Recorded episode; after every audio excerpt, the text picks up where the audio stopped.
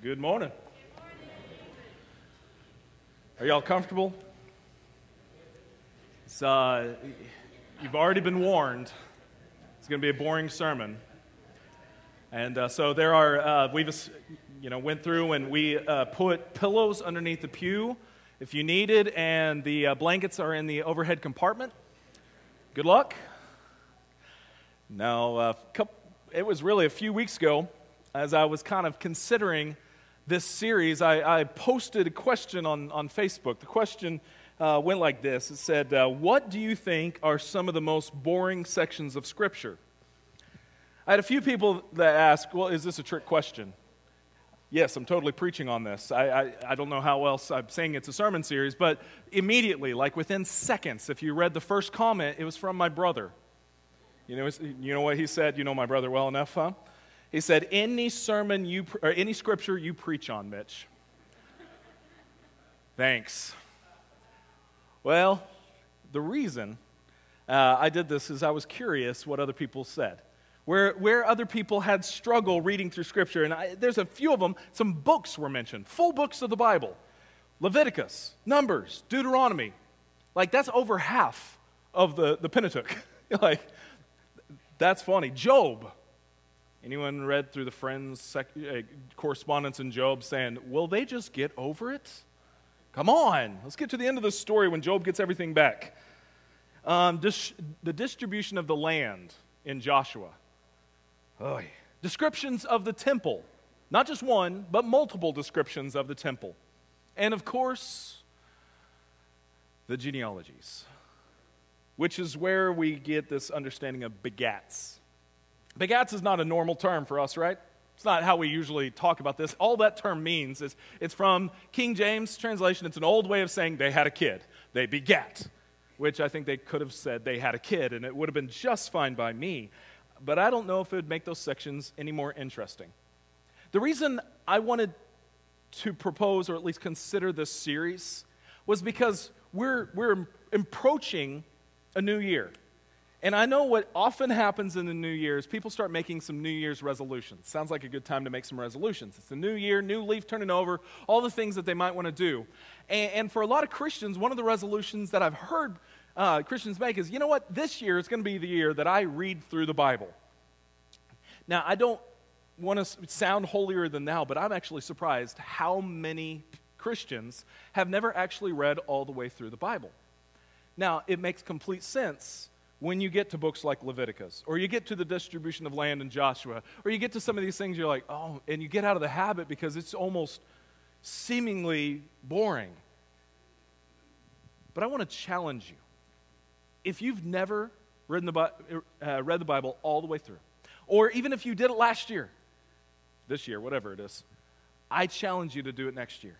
If you need help with that, YouVersion, the Bible app has wonderful plans to help you with that. I will post one next week in the sermon notes that has been extremely helpful to me and some others that I know for sure. And I highly encourage it because there's something about reading all of it and saying, all right, Lord, what do you have for me today? And it seems a little strange whenever God says, all right, well, what I have for you is the genealogies. Lord, can I trade that for something else today? Can I look at something else?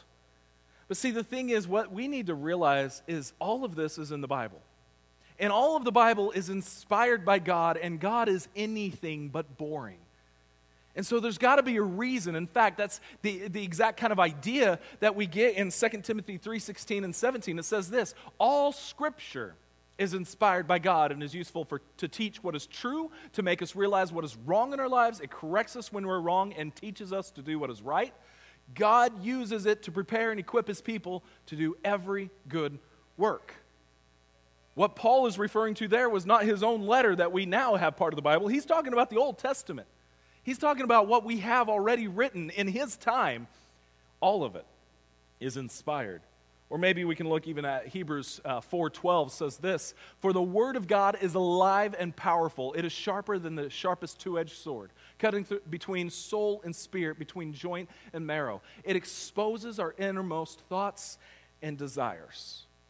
Now all of that is what the Word of God is meant to do. But the Word of God can't do that if you don't allow it to do it in your lives. So whenever you skip over sections, you're actually missing part of what God has for you. So if you were to commit to reading through the whole Bible, starting Tuesday is the New Year's Day, right? Starting Tuesday, you're going to read every day, 365 days, you're going to read it all next year, 2019. Well, if you're going to start reading, it seems like a very good place to start would be Genesis. In fact, Genesis means the beginning. Seems pretty obvious. Let's start there. Now, if you were to dive into Genesis, you start reading through it, you know what you find in chapter 1? The beginning of everything. It's a creation story, and it's awesome. It's really cool to read all these things. It's quite a story to read of how God created all the earth. Chapter 2, as you turn to chapter 2, what you get is how God created humans in specific and how their relationship worked. And it's beautiful and it's wonderful. You go to chapter 3 and the story takes a little bit of downshift whenever humans sin. And that sin calls for punishment. Chapter 4, you have a new beginning. You have the beginning of family. They have their children. Adam and Eve have their children. You have the beginning of sibling rivalry, and you have the beginning of murder with Cain and Abel. So far, man, this is good. I can read all through this. Then you get to chapter 5. Chapter 5 starts off like this. This is the written account of the descendants of Adam. When God created human beings, He made them to be like Himself. He created them male and female, and He blessed them and called them human. When Adam was 130 years old, he became the father of a son who was just like him in his very image. He named him Seth. After the birth of Seth, Adam lived another 800 years, and he had other sons and daughters.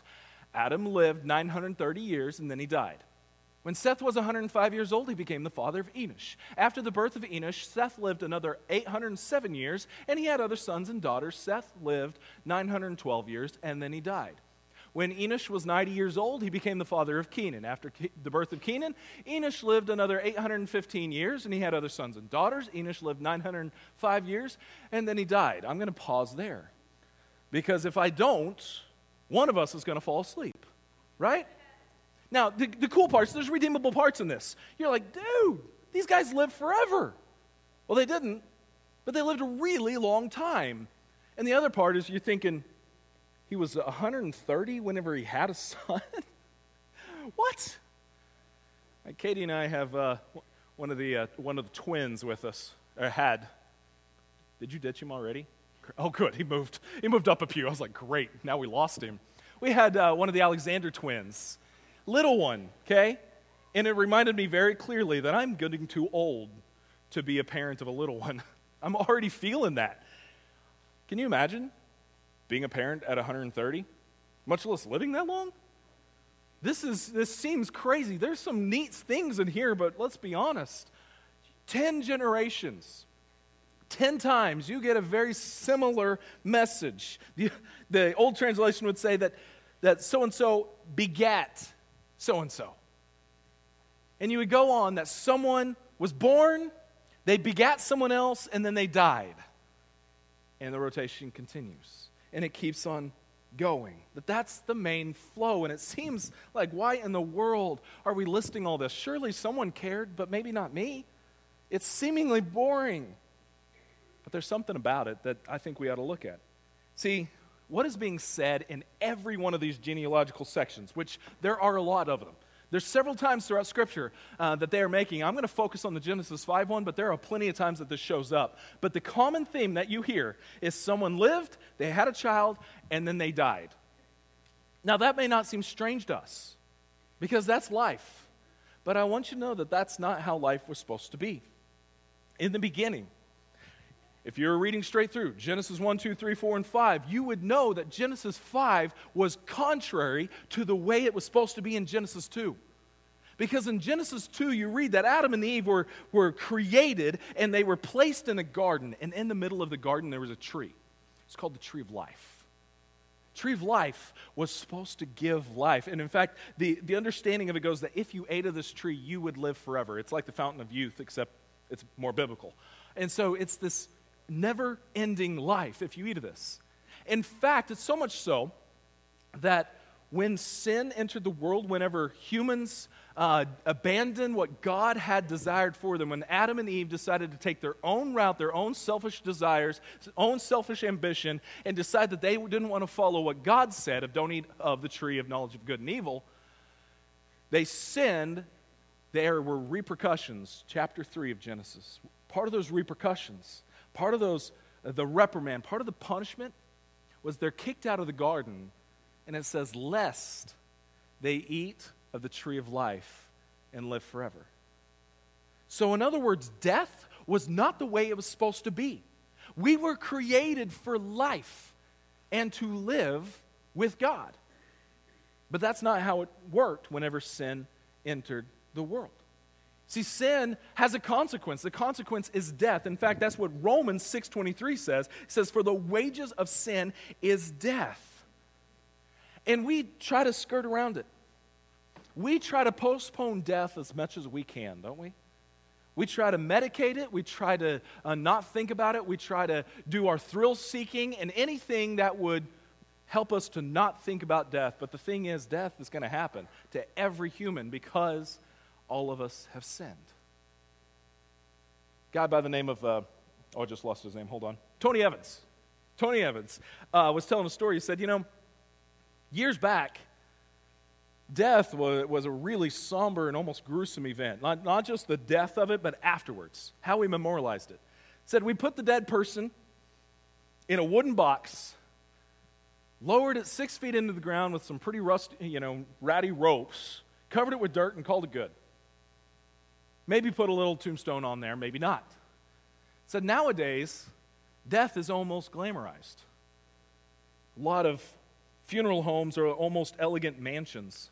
The casket is no longer just a simple wood box. It is some ornate, polished, beautiful thing with cushions and all this wonderful stuff. In fact, that's not enough. We hire a makeup artist to come and present you dead, possibly better than you ever looked alive. Not judging. But we do all these things. And then people will come for a funeral service to come and look at you, to pay respect. A preacher will get up and say all kinds of nice things about you, if he's decent. And he'll go through all this wonderful thing. And then you'll go to the gravesite, and on your way, you will ride in a limousine. All right? You may not have ever ridden in one before. And you get that opportunity. Other cars. You will have a police escort. You will be able to run red lights. Well, not very fast, but you'll be able to follow through red lights. And other people, other cars that aren't part of this funeral will stop, if they're respectful, will stop on the other side of the road as you go by. They'll say a few nice words, and instead of ratty ropes, it will be silver-lined winches that lower you into the ground. And you may not even see the hole. They'll cover it up. Because we've almost wanted to make sure that people realize, well, death ain't all that bad. But the thing is, death is death. It always has been. Someone lives, and then they die. That's the flow. And the genealogies, I believe, are meant to remind us of that. That no one's going to live forever. Even these guys who were living like 930, 969 years, like they were living seemingly forever, they're going to die. They may live much longer than you ever dreamed, but they still have the same fate as you. And that's what we should be reminded of. So since we've all sinned and fall short of the glory of God, and since the wages of sin is death, you would get this thought, you would get this thinking that we're all pretty much doomed, right? Well, we are, if we had no hope. You kind of wonder, did God have a plan for this tragedy? Well, I'm sure that you've heard God's plan for the dealing with our death before. We've seen it in the curse in Genesis 3, and it's all throughout Scripture what God planned to do. But I want you to know that in Genesis 5, there's another picture of his plan. See, most of the names in the Bible meant something. And so someone at one point said, well, what do all the names in Genesis 5 mean? So here's what they mean. Adam means man. Most of you probably knew that. Seth means appointed.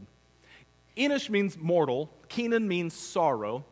Mahalalel means the blessed God. Jared means shall come down. Enoch means teaching. Methuselah means his death shall bring, which is really fascinating because Methuselah died in the year of the flood. And so he's kind of wondering if his name is prophetic for when the flood would happen. Not fully sure if he died in the flood, like he was wicked, or if he just died in that year. Regardless, I digress. Lamech means the despairing. Noah means rest or comfort. Now, that may be fine in and of itself, but let's put those all together. Man appointed mortal sorrow. In other words, man's going to die. The blessed God shall come down teaching. His death shall bring the despairing rest. Did you know the gospel was in the genealogies of Genesis 5? I mean, seriously. I didn't know this. You're not going to get this from a cursory reading. You're going to have to study. You're going to have to dive in deep to get this. But that's part of the point. Some of the most seemingly boring sections of Scripture really come alive whenever you do some study. Whenever you dive into it, you're like, wow. Now, I'm not going to pretend that Genesis 5 now going to be your favorite section of Scripture. That's not my point. My point is to help you get through some of those seemingly boring sections, to look for those little nuggets of saying, whoa, what did God do there? See, in Genesis 5, God was saying, man is destined to die. But I'm going to send a Messiah. He's going to come down and teach. What he's going to do beyond that is he's going to die to bring that same man true life. That same man, he's going to bring rest. See, several times through the Old Testament, God is declaring his intention to deal with this problem of death. Isaiah 53 really spells it out even more. He says, he was pierced for our transgressions. He was crushed for our iniquities. The punishment that brought us peace was upon him, and by his wounds we are healed. We all like sheep have gone astray. Each of us has turned to his own way, and the Lord has laid on him the iniquity of us all. We had a problem called sin, called death. God had a plan called a Savior. God came down to teach us how to live the life that he wanted us to live. How to make the most, referring back to a previous sermon series, the most of our dash. And then he died so that the despairing could have rest in him. But here's the thing. That's not the only message that Genesis 5 can teach us. This is a unique genealogy on several aspects, but one is this. There are 10 generations mentioned, 10 generations of people mentioned, but there is only 9 times where it says, and he died. Now, you would make sense that the last generation hasn't died yet, and so there's your 9. Did I do this right? There's 8. 8 that says, my math, apologize. There's only 8 times it says he died. So it makes sense the last one didn't die yet, so we're still one unaccounted for that didn't die. Well, if you know the story, it happens in verse 21. Then Enoch had lived 65 years. He became the father of Methuselah. After he became the father of Methuselah, Enoch walked faithfully with God 300 years and had other sons and daughters. Altogether, Enoch lived a total of 365 years, which was young in this list. Enoch walked faithfully with God, then he was no more because God took him away. I've got so many questions about this text, and I don't have great answers because we're not given much, but I want to give you a few things that it doesn't say. It does not say that Enoch impressed God with his moral uprightness. It does not say that Enoch was right with God because he kept all the rules. It does not say in any way that Enoch earned the option of not dying. I want to make it very clear, all of those things. Here's what it says. He walked with God. That's it. But that's beautiful. There's something about that. It says he simply walked with God. Here's what I like. His name, if you remember, 2 slides ago, means teaching. I don't think that's haphazardly placed. I think what is being said here is through the meanings of the names is that God has a plan to correct the problem that we have put on ourselves, this problem of sin, this problem of death. that he's going to send his son to teach, and then that his son is going to die for us in our stead to give us peace and comfort. I don't think it's any mistake that Enoch's name means teaching, because how are we supposed to live? What is it that it's supposed to look like in order to have this blessed God come to us teaching? What is he teaching? Well, look at Enoch's life. Well, what do we know about Enoch's life? Well, all we know is that he walked with God. He walked with God. See, walking isn't about being morally superior. Walking is a relationship idea. You cannot walk, how does the saying go? You cannot walk, two people cannot walk together unless they have agreed upon the destination. You can only walk together in relationship. Other than that, you're walking apart. You're walking further away. The only way you walk together is you agree to have a relationship together. Isn't that what Christianity is all about? Relationship? Sometimes we forget this. Sometimes we think, well, all Christianity is about is doing all the right things at the right time for the right reasons. Don't get me wrong. Christianity is definitely about, there are things that you need to do, okay? But what it's about is not the doing. What it's about is the walking. It's about the relationship. The relationship that you have with God. Through the thick, through the thin, the relationship that you have with brothers and sisters in Christ. Through the thick, through the thin. If there's a repeated message throughout Scripture, it is that. We are in life together. Sure, we're all going to die, but for the time, we are here together. And what we do in this life truly does matter. And so what Enoch is trying to teach us is walk with God. You see, one of the things that I love is you go into the New Testament and you hear about this right relationship with God and what it looks like to have a right relationship and what you need to do in order to enter into this kind of right relationship. And it's getting away from your self-centered ways, your own vain conceit, your own plan that you had for your own life, and crucifying that, laying it at the feet of the cross. And then you go to the waters of baptism. Now that may seem sound strange to some people. Those of us who have grown up in this tradition know that this is just what you do. But for some people, they're like, why would you go and take a bath? Why would you go and get dunked in front of people? Why would you do something that sounds so silly and strange? Well, the reason is not just simply because Scripture said so. The reason is because it is an act of submission. You are actively killing yourself, metaphorically but actually spiritually, saying, I am crucifying my will and my desires. I am putting them, burying them in the waters. And I'm going to come out raised a new life. But listen to some of the language that Scripture says about this, or especially as we talk about it. When you're baptized, in that moment you receive the forgiveness of sins. All the sins that you've committed, even the sins you're going to commit, have forgiveness upon them. Because that's what this act of God doing in us, what his act is showing, is the forgiveness in our lives. That's beautiful. So you get the forgiveness of sins. What's also awesome is Acts 2:38 talks about the gift of the Holy Spirit. You were given the gift of the Holy Spirit, the God in you, so that you can walk in newness of life.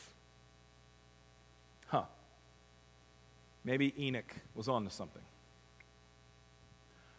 That we are called to walk with God, to walk in this newness of life. I've had people ask me before, will God ever do that again? As he did with Enoch. I don't know.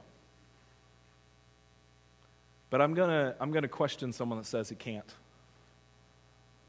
Because the thing is, he did it. And if it served his purposes and his teaching, as it did with Enoch, he might do it again. But even if he doesn't, don't you want to be in that number? Don't you want to be that group of people that is found walking with God? Even if it doesn't say in your eulogy, well, he walked with God and then was no more because God took him away. Even if that's not part of your eulogy, even if it says, you know what, here's your birthday, here's your death day. But he walked with God all the days of his life. See, that's the goal. And there's no better walk that you can have. And the thing is about a walk, it's agreeing on the destination. The thing is about a walk is not all of us might be there at the same place together, because our God is big enough to walk with every one of us. And so this morning, I'm going to offer an invitation of a walk with God, because God has been offering since the days of Genesis to come and walk with him. He gave that invitation to Adam and Eve whenever he walked in the garden with them. Enoch understood it whenever he walked with God and then was no more. Scripture continues to point to this idea. We can have a blessed life when you walk with God. So this morning, if you have not had that walk with God, if you have not really entered into it, if you've not given up your life through the waters of baptism to gain a new life in him, then I want to encourage you. Walk with God this morning and every day of your life. If you need anything, elders and ministers will surround the auditorium. Come find one of us, or just talk to the person beside you. I'm sure they'd love to pray with you as well. Whatever you need, we let it be known as we stand, as we sing.